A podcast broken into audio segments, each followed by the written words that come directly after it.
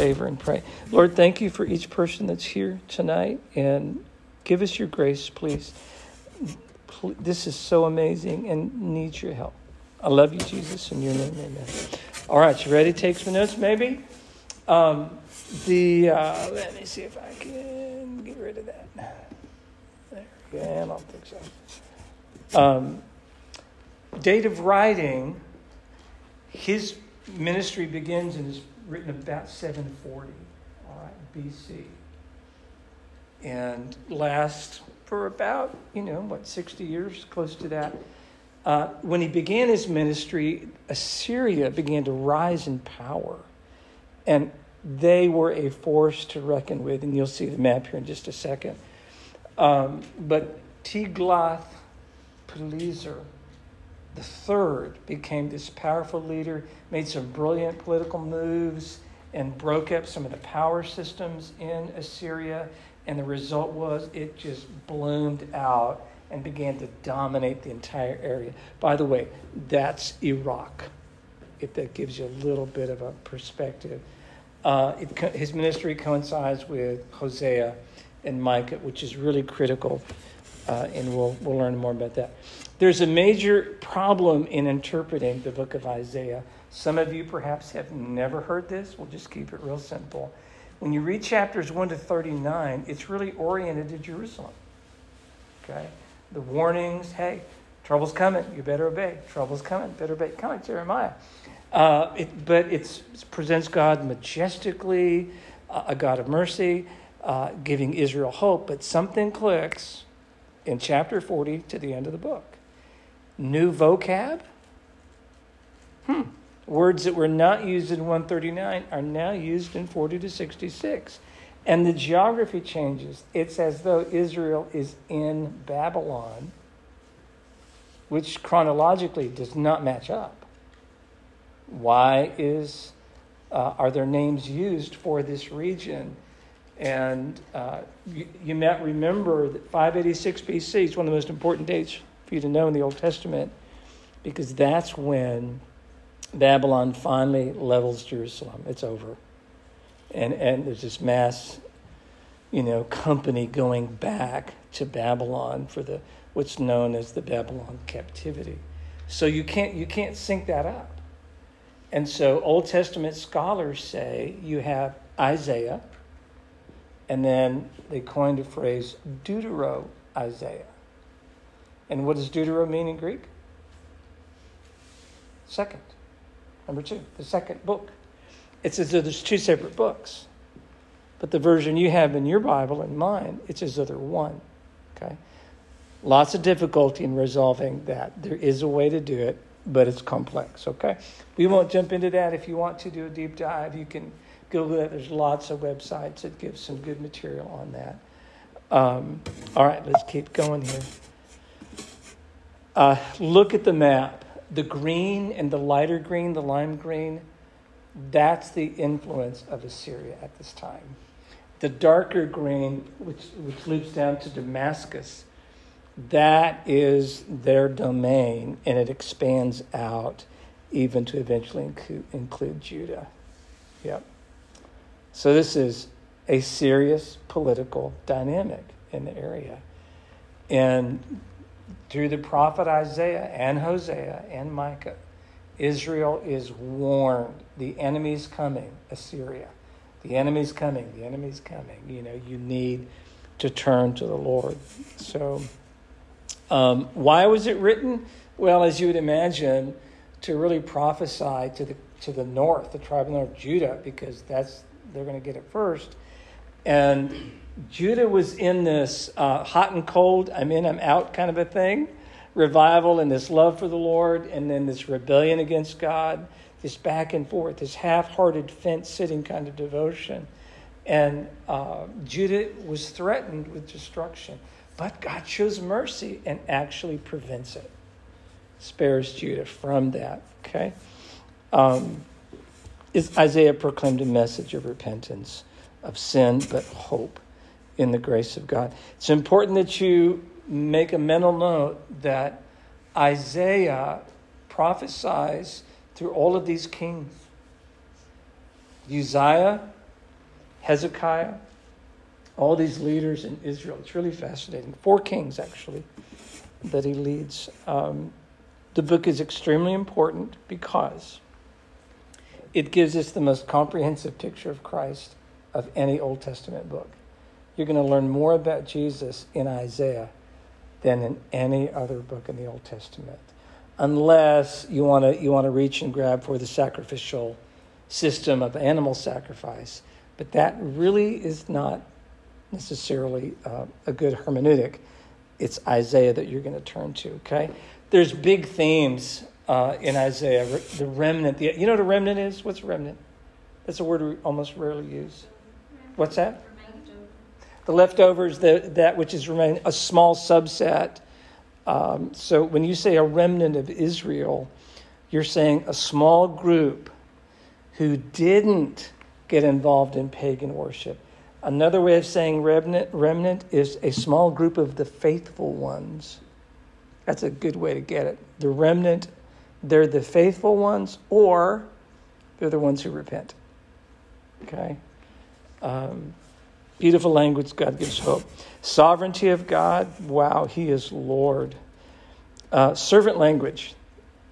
And it's interesting because it denotes not only an individual Israeli man or woman, but it can be a, my my servant, the nation Israel, or my servant, the remnant, or my servant, the Messiah. There's even references that God calls Babylon my servant, by the way. I'm using Babylon as my paddle to spank Israel, kind of a thing. God even calls, what Israel would say is an enemy, God says, it's one of my servants. They do what I want. How's that for sovereign language? And then you get this really curious expression, the Holy One of Israel. In fact, it's used twenty-nine times. Uh, in the rest of the Old Testament, just seven times. So you get Messiah language, which is really cool. A few more themes are, uh, there's a theme about listening. Hear, listen, listen, listen, get it. God's talking. Are we listening? There's a theme of justice. There's a theme of Zion. By the way, Jerusalem is always depicted as a woman, never as a male. Uh, and and Zion, you're the daughters of Zion. You know, you'll hear that a lot. You'll read that in Isaiah. And when you talk about the bride of Christ, you're talking about the new Israel or Zion. Orphans, widows uh, are mentioned frequently in the in the book. Now, there's There's not a lot. It's not like there's a hundred references to orphan. But what's interesting is when God addresses the justice problem of Israel, it typically always pertains to allowing the abuse of innocent people. Please hear that. One of the things that God really, really struggles with and is angry about with Israel is their inability to protect the innocent, which is the orphan and the widow. Yeah, God, I'm telling you, God is not into child abuse. That is not something he, he proves. Names of God, um, you have Yehovah for Lord. You have Adonai for Lord. You have Elohim. Every, anytime you see an I am or an I N, it's always the E sound. Elohim. You've got Yah and you have El. Those are all common names for the Lord or for God in, in the book of Isaiah. Yehovah is really, really popular. Um, you'll see that a lot. Israel, uh, Israel, Isaiah the prophet, um, his name really is, it's Yeshayahu, is how you say Isaiah in Hebrew, which is not even close to English. And it means God is my salvation, or God is God is salvation. In fact, his name would be Yeshayahu ben Amutz, which means the son of Amos, is what that means in Hebrew. Um, he was married. We have no idea what his wife's name is. Okay, she's just known as a prophetess. That's all we know. Um, two kids, Shear-jashub, which means a remnant will return. That's hope language, by the way. That's a hope name. That's a name that's positive. Uh, declaring that God is faithful. And then, can anybody want to jump in on that one? That's really fun, Hebrew, if you want to go for that one. What do you think, Dale? You want to go for it? That is, yeah, Maher, you got to get the ch going, Jenna. Maher Shalal Hash Baz is how that's pronounced in Hebrew. And it means swift is the spoil and speedy is the prey. And do you know what that means? God will punish the enemies of Israel quickly. Quickly. I'm going to restore the fortunes. I'm going to restore my uh, your prosperity, your blessings. I want you to be happy. I want you to be fulfilled. I want to bless you. Um, these names reveal God's love and God's mercy on Israel. Um, just a little bit more. You're looking at, and this is awesome, a shot of the Isaiah scroll, which is the most complete scroll in all of the Dead Sea Scroll collection. All right? Flawless in manuscript quality to the other manuscripts of Isaiah that we'd already had. Amazing. You, uh, the bottom section, Dead, D S S, Dead Sea Scroll Collections, go there and you get to look at it. It is amazing. Dating to the second and possibly the third century um, B C to the thir- to the second, third century A D. Do you know the significance of the, the Dead Sea Scrolls? Anybody know the story? Okay. So there were, um, you know how we talked about how conservative the uh, Sadducees were? The Tzedukim, they, they were the guys that were running the temple. Okay, they were the temple authorities. They're the ones that really got Jesus killed, by the way. They said, enough. Pharisees are trying to do moral moral code and law code, moral enforcement. They were the moral police, the Pharisees. But the Sadducees, the Sadducees, they were real strict. In fact, they were so strict. This is crazy. They were so, how strict were they? They were so strict. All they would give attention to are the first five books of Moses, and that's it. They didn't pay attention to the prophets, to the history books of the Old Testament, to the wisdom literature, just the first five books and nothing else. Okay, and it is the Sadducees, they didn't believe in uh, like angels, they didn't believe in all this fancy spiritual stuff. It was straight law, and don't you mess up. So they're the guys running the temple. And what did Jesus do twice in their temple? What did he do twice? Do you remember? Yeah. He came in and and slapped them in the face, spiritually, politically, by turning over their tables and shaming them for failing to make the house of God a holy place, a house of prayer. That's a no-no. You can banter and argue all you want with the Pharisees about whether you heal on the Sabbath, whatever. You leave the temple alone. And that's when a phone call was made to some dude named Pontius Pilate and said, we've got a problem and we need to fix it. And the whole thing was staged. It's a mess. So, the there was a group of people, of Jews, called the Essenes. All right? Guess what they thought? They thought the Sadducees, the the Sadducees and the Pharisees were liberals. Yeah, soak that one up. The Essenes, and they they separated, you know, come out from among them, be you separate. And so they went to this place called Qumran, near the Dead Sea. And they set up a community, a commune.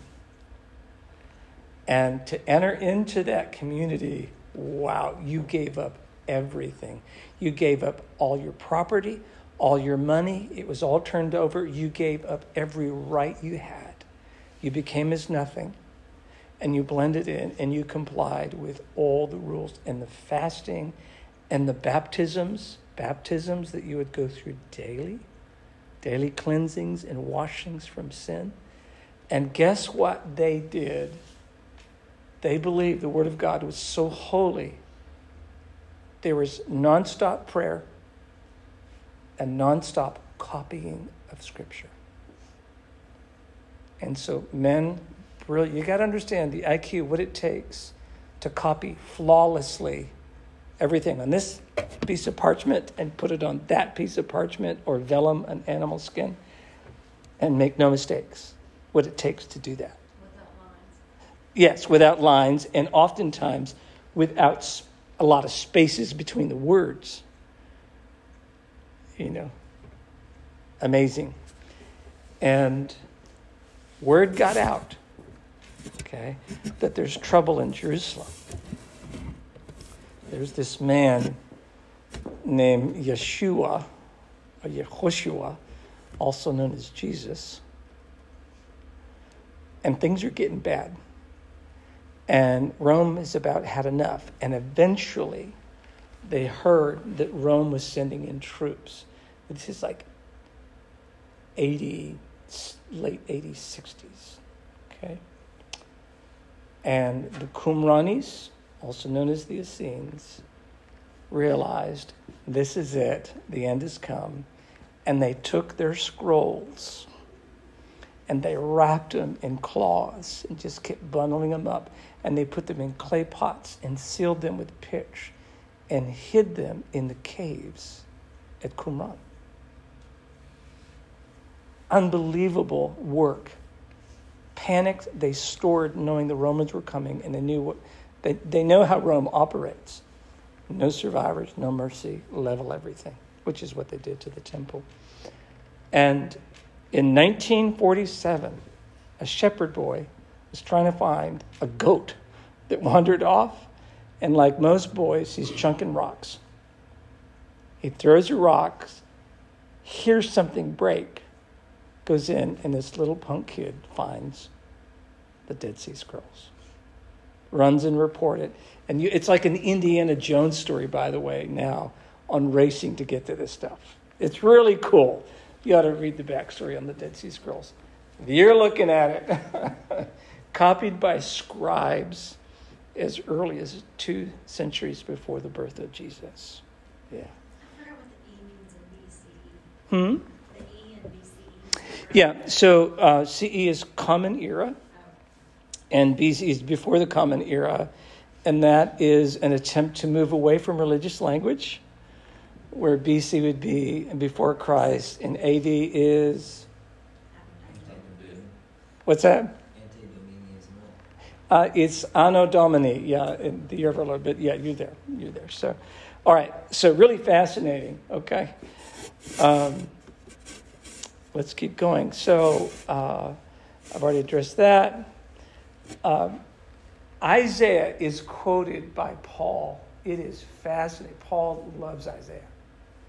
And and according, as it is written, so-and-so, as it is written, as it is written, and he's usually quoting from, from Isaiah. So it is Paul's favorite go-to go-to uh, book, Old Testament book. Look at that, just over and over and over again. Pretty amazing.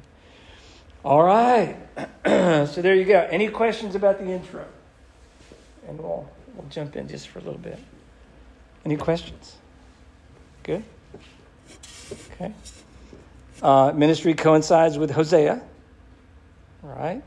And with Micah. And if you keep that in mind, you'll notice, wow, I'm hearing some of the same language. Okay. All right, everybody turn to Isaiah chapter one. You mean the time of Hosea and the time of Micah? What's that? You said the ministry of Hosea and Micah. They coincided. They overlapped. Uh, so Isaiah begins around seven forty and takes it down to about six eighty, six eighty-one. Yeah, so right in the eighth century to the turn of the seventh century. And that's the same time as Micah. Yes, Hosea and Micah, yep, yep, in that same same time frame. So, all right, you ready? So here we go, Isaiah chapter one, verse one.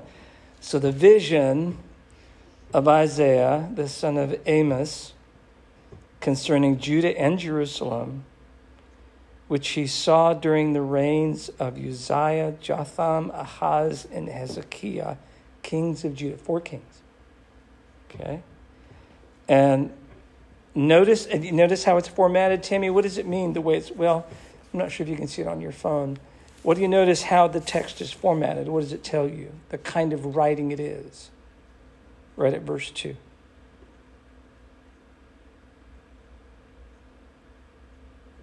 Anybody? Uh, yeah, no, but I'm the format. If you're a writer, how you're writing it, the format, what does it imply? What's that? Poetry. Poetry, exactly. This, these are lyrics to songs. Yeah, it, and when you realize that there's a sense in which Isaiah was a songwriter, it, it, it kind of opens up some things. You see this in Jeremiah as well. But it's heavy in Isaiah.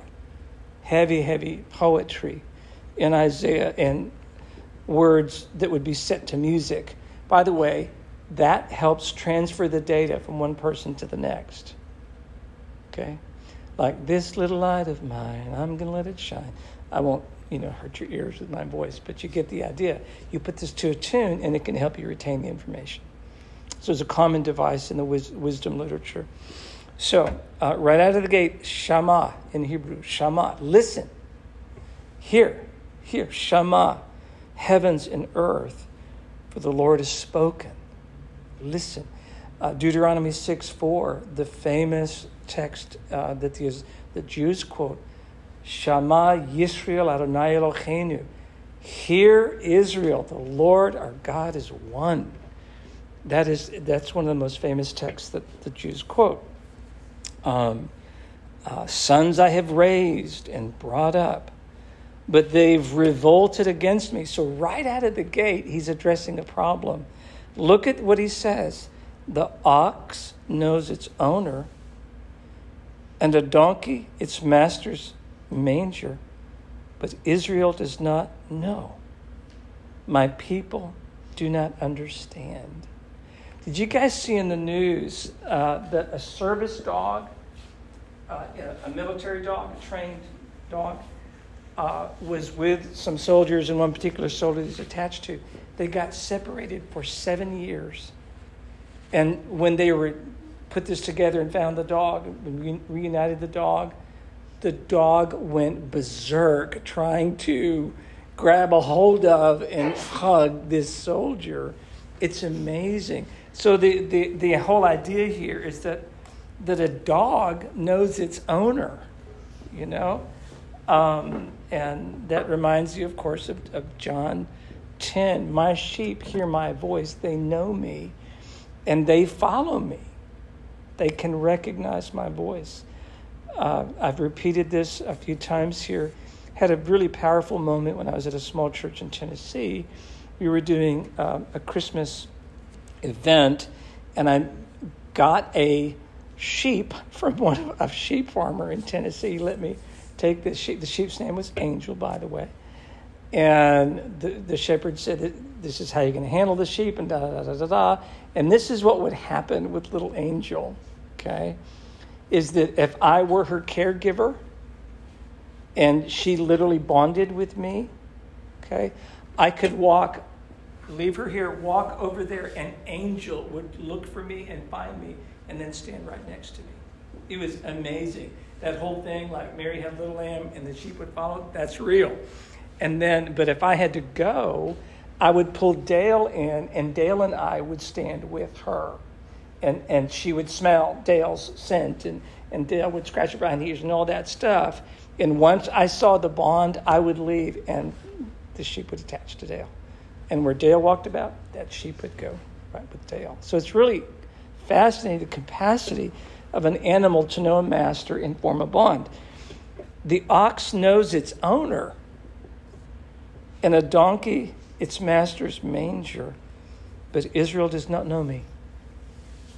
That's a powerful idea, that Israel has, has forgotten the bond that we had and has wandered off. They don't understand. And then he, he, he says, O sinful nature, or nation, people weighed down with guilt. Weighed down with guilt. Um, the clients that the Lord has given me this great privilege to care for, who are high anxiety patients. Okay.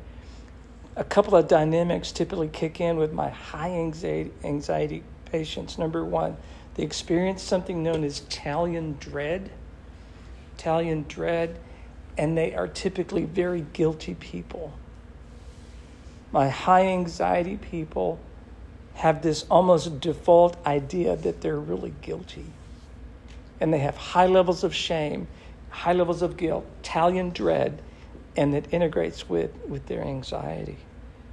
People weighed down with guilt. Now, obviously, Isaiah is not talking about a psychological state in the sense of what we would call general anxiety disorder or something. He's talking about the people, the sheep, that has left the shepherd and doesn't even remember the bond that they had. And they're engaging in behaviors that are against the shepherd. They're following after another leader, right? And it's so bad they become offspring of evildoers, sons who act corruptly. They've abandoned the Lord. They've despised, there it is, the Holy One of Israel. And they've turned away from him. So, and then you in verse five, you get this language of punishment, and that physical disease is depicted as spiritual illness. Um, where you're going to be stricken again, Israel, if you continue in your rebellion. The entire head is sick. In fact, the entire heart is faint, from the sole of the, or from the foot, uh, sole of the foot, even to the head. There is nothing healthy in it. Only bruises, slashes, raw wounds, not pressed out nor bandaged, not softened with oil. By the way, there's a little historical reference to medical care, by the way, at that time in ancient Israel, a wound being pressed out and then uh, oil being applied. This is terrible. Isaiah said things very similar to this. You're so sick, you can't get over your illness. Said the same thing. And then he describes the land of Israel. It's desolate. It's like it's been burned with fire. The fields are not productive and, and produce. And look at verse eight. The daughter of Zion, remember Zion, Jerusalem, always depicted as a female, is left like a shelter in a vineyard. Some cheap hut in a cucumber field is the idea. In other words, Israel is completely vulnerable. Anybody could walk walk in and take over Israel. Um, and then if the Lord of armies had not left us a few survivors, remnant, we would be like Sodom. We would be like Gomorrah, utterly destroyed. If God had mercy and left a remnant. And uh, this is interesting. By the way, well, pop quiz here in just a second. Uh, verse eleven, what are your many sacrifices to me, says the Lord? I've had enough. I've had enough of burnt offerings and rams and the fat of fattened cattle. I take no pleasure in the blood of bulls and lambs and goats. Interesting. When you appear before me, you requ- uh, who requires of you this trampling of my courtyard? Uh, don't bring your worthless offerings. Don't bring the incense. I don't like the way it smells. It's an abomination to me. I cannot endure the wrongdoing and the festive assemblies. I hate your new moon festivals and your appointed feasts.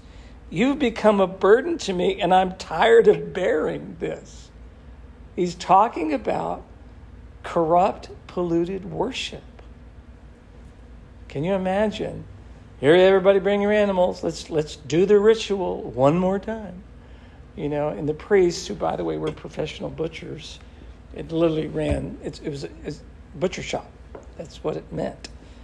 And to offer these things to God. And and it gets so bad that God said, when you spread out your hands in prayer, typical Israeli worship is like this. When you do this, okay, I hide my eyes from you. Yes, even though you offer many prayers, I will not listen. I'm not listening because your hands are covered with blood. Isn't that interesting? It doesn't say, I'm ignoring you because your hands have done naughty things. Your hands have spoken swear words. Your hands have done these little sins, these little sin things. He says your hands are covered in blood. What do you think he's talking about? Remember I told you about the theme of justice?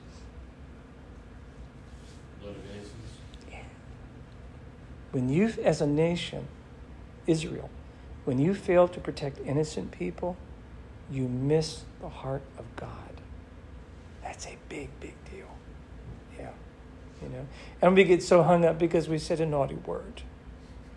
And like, oh, the world is going to spin off its axis. You lost your temper. You said something you regret. You, I'd never say that at church. Like there's some horrific, horrific moral failure when we hate somebody because of their skin color. And we turn a blind eye to children that suffer. And there's there's a spirit of injustice. Okay. And so, by the way, that's Isaiah fifty-nine two. And this, by the way, this is all Micah. You hear Micah in all this. Verse sixteen, wash yourselves, make yourselves clean. Remove the evil of your deeds from my sight. Stop doing evil. Stop it. Stop. Stop. Does that sound like something you read in James? There's your pop quiz.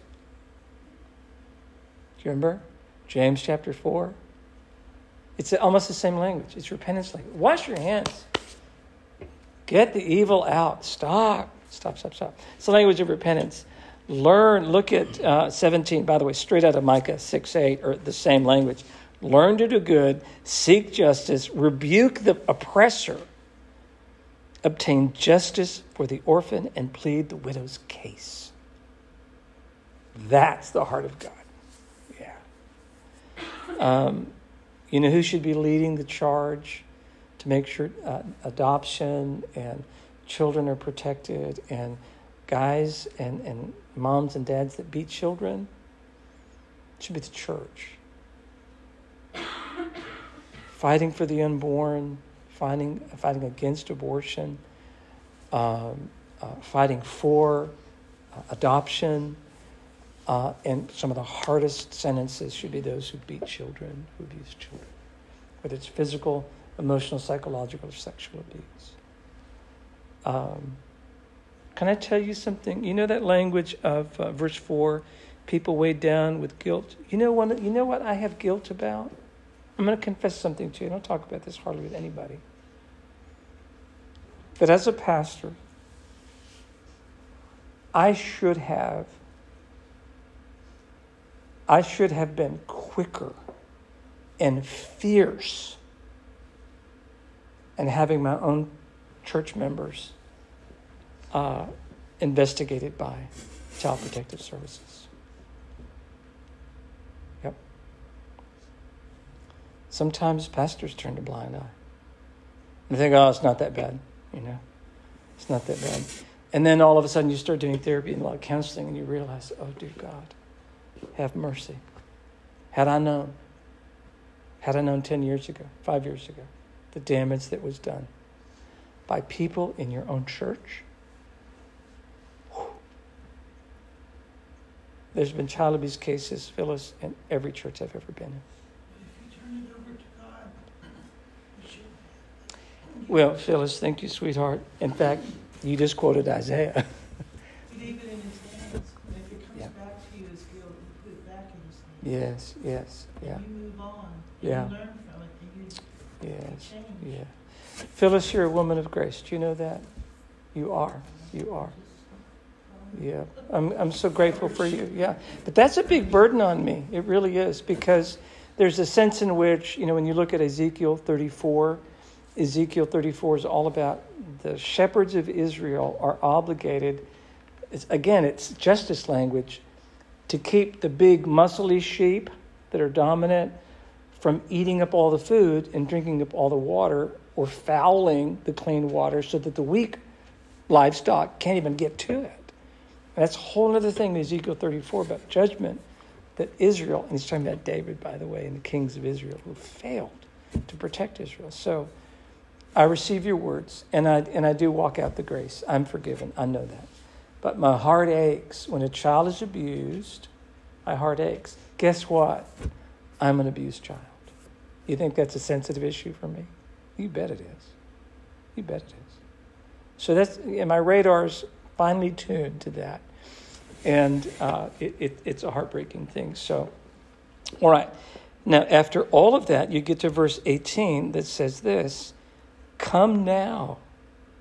Let us debate your case. You, you got an argument with God? You think God's not fair? You don't think he's running the universe really well? Great. Let's play attorney, prosecutor, and defense. Come on.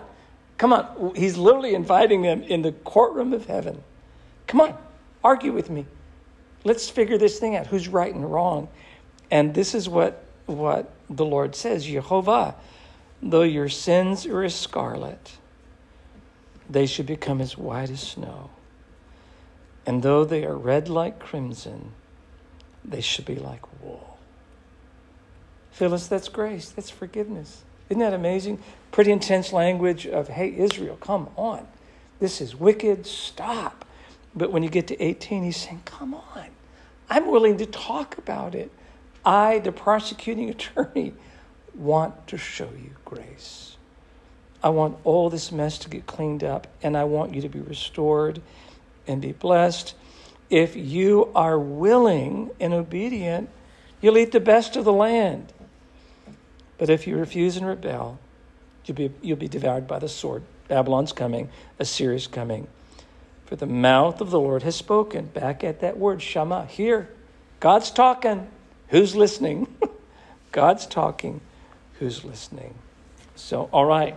Um, more judgment language. Look at verse twenty-three. Your rulers are rebels and companions of thieves. Everyone loves a bribe. Oh, everybody loves something under the table. I'll get you in the head. Just, just give me a bribe.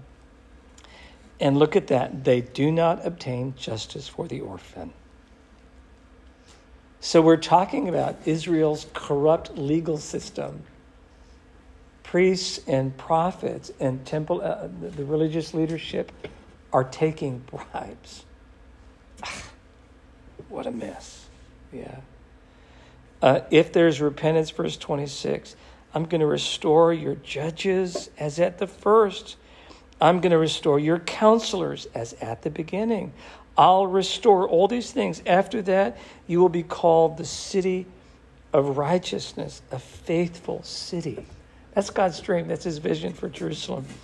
Zion will be redeemed with justice and her repentant ones with righteousness. Yeah. Verse thirty, those that don't obey, they're like an oak whose leaf withers away, or like a garden that has no water.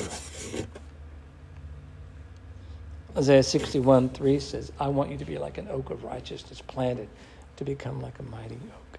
Do you remember the story, Jesus curses the fig tree and it dries up?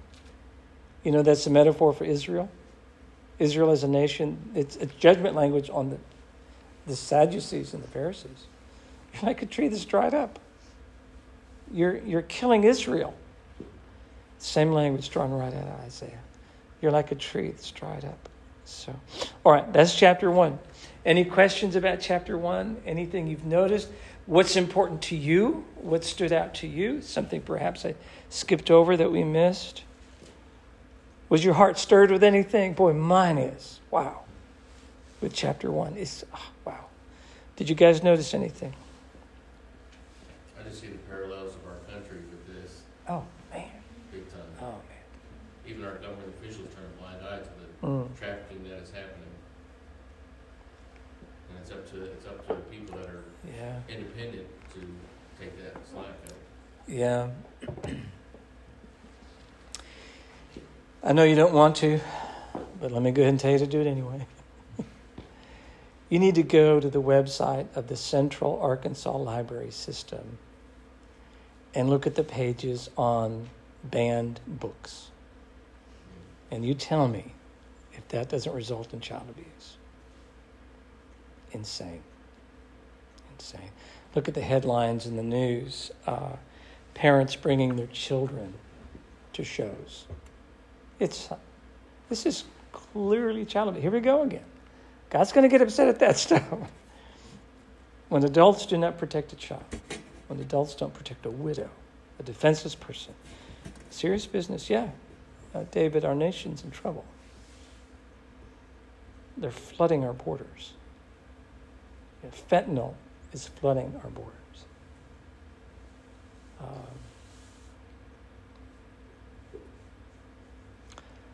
I, I was at the pharmacist con- pharmacy conference with Galen uh, on Wednesday, and out of our southern border, they smuggled in fentanyl, and the lady with it was arrested in Memphis. This is what the the the presenter said. Do you know how much fentanyl she had? Enough to kill everybody in Arkansas. That's how much fentanyl can be. That's just one. And guess where it's made? China. For real. That is not propaganda. That's not, you know, junk. Democrats blaming the Republicans. No. It's coming straight from China. The other thing that's kind of really, and this is just information I know, is our own government works with those that actually kind of scratch your back, scratch mine. Oh, absolutely. And that's how a lot of that comes in. It's awful. Yeah, yeah. The cartels, they yeah. don't know about it. They don't do anything about it. Yeah. They're using them for yeah. cons. Basically. Yeah, it's a mess. Uh, roughly five. Back to our, our, our country. It, it's, still... it's it's it's politics. Politics are real. Yeah. And politics are things that God pays attention to. And we get duped by this separation of church and state idea, but no, God pays attention. This is serious. And if you look, read the Old Testament, it's all about politics. Read the book of Revelation, it's all about politics. Um, there's roughly five hundred former military and political leaders uh, in the U S that are now hired as employees of Saudi Arabia. High-dollar consultants for the government of Saudi Arabia. So, and you know what? It's so fun to talk about the government. It's so fun. How much we hate the Republicans. Hate the Democrats. It's, it's fun. It's just fun. But you know what? Do you have any idea the depths of the sins of the church? Of church staff? Of pastors? Any idea? It's bad people. They're in my office. They see me. Tammy schedules them. The church, the perversion that walks through the door on the average Sunday is unreal. But we love talking about Democrats and Republicans. We love it. It's so fun to blame the government. It's so fun to blame Trump for everything, or, or Biden for everything, or Bush, and go on and on and on. It's so fun, so easy. But wow, what comes in the door? Uh, what's going on with church staff? Oh, my goodness. Yeah. And God sees. And this beautiful language of, hey, though your sins are as scarlet, I make them white as snow. I want you to be clean. I don't want you to walk around weighed down with guilt. Phyllis, God doesn't want us to do that. God wants us to know freedom so that our souls become white as snow. Beautiful language. So, yeah, all right, Isaiah gives piercing, piercing truth, but always gives hope. Oh, I love Isaiah. So I think that's why Paul loved him so much. So, yeah. It's going to be a journey together with you guys on this. Stay with me. Stay with me. It's going to be so good. And we get to the material on Jesus. It's beautiful. So, um, the night in which Jesus was betrayed, there was a man sitting at the table who watched Peter walk on water. He watched a blind man see, a crippled man on a mat get up and walk. He cast out demons. Wouldn't that be cool? To be part of laying hands on someone and leprosy goes away? To see miracles? He was dispatched on the great mission trips when Jesus sent out the twelve to heal and cast out demons, to do miracles. He was there. He was doing the miracles. Then he's a part of the team of seventy-two that went out. Okay. He did all that. He heard Jesus say, blessed are the poor in spirit. He heard Jesus say, seek first the kingdom, you know. He heard Jesus say, when you pray, pray like this. He heard him say, Treat people the way you want to be treated. He heard all of that. He shared meals. You know what his job assignment was? To help orphans and widows have something to eat. His name was Judas. He was responsible for the money box, for the poor. Jesus takes some of the bread, dips it into the table sauce, offers it to Judas, because that's a gesture of friendship. Come, come on, let's work this out. Come on. So in the night in which he was betrayed by Judas, Jesus took bread and he broke it and he said, "This is my body. Take it, eat, all of you." In the same way, after supper, he took the cup and he said, "This is the new covenant in my blood. Drink from it, all of you. Take it, drink it, pass it around." It is the Apostle Paul that later states that when you eat this bread and when you drink this cup, you are telling the death story of the Savior, who is the suffering servant. The lamb that was taken to slaughter remained silent, never complained, to pay for the sins of all the world so that we could become white as snow. When you take that bread and you take that cup, this is what Isaiah was pointing to. Hundreds of years yet to come. Let me pray to you. Father, thank you for your love and grace. Have mercy on us, O God, according to your steadfast love. Thank you that you call us to your courtroom, not to be shamed, but you call us to your courtroom to know mercy. Thank you so much for this great gift. Thank you for the work of Isaiah, your servant. Bless now as you take the bread and cup and remember you in Jesus' name, amen.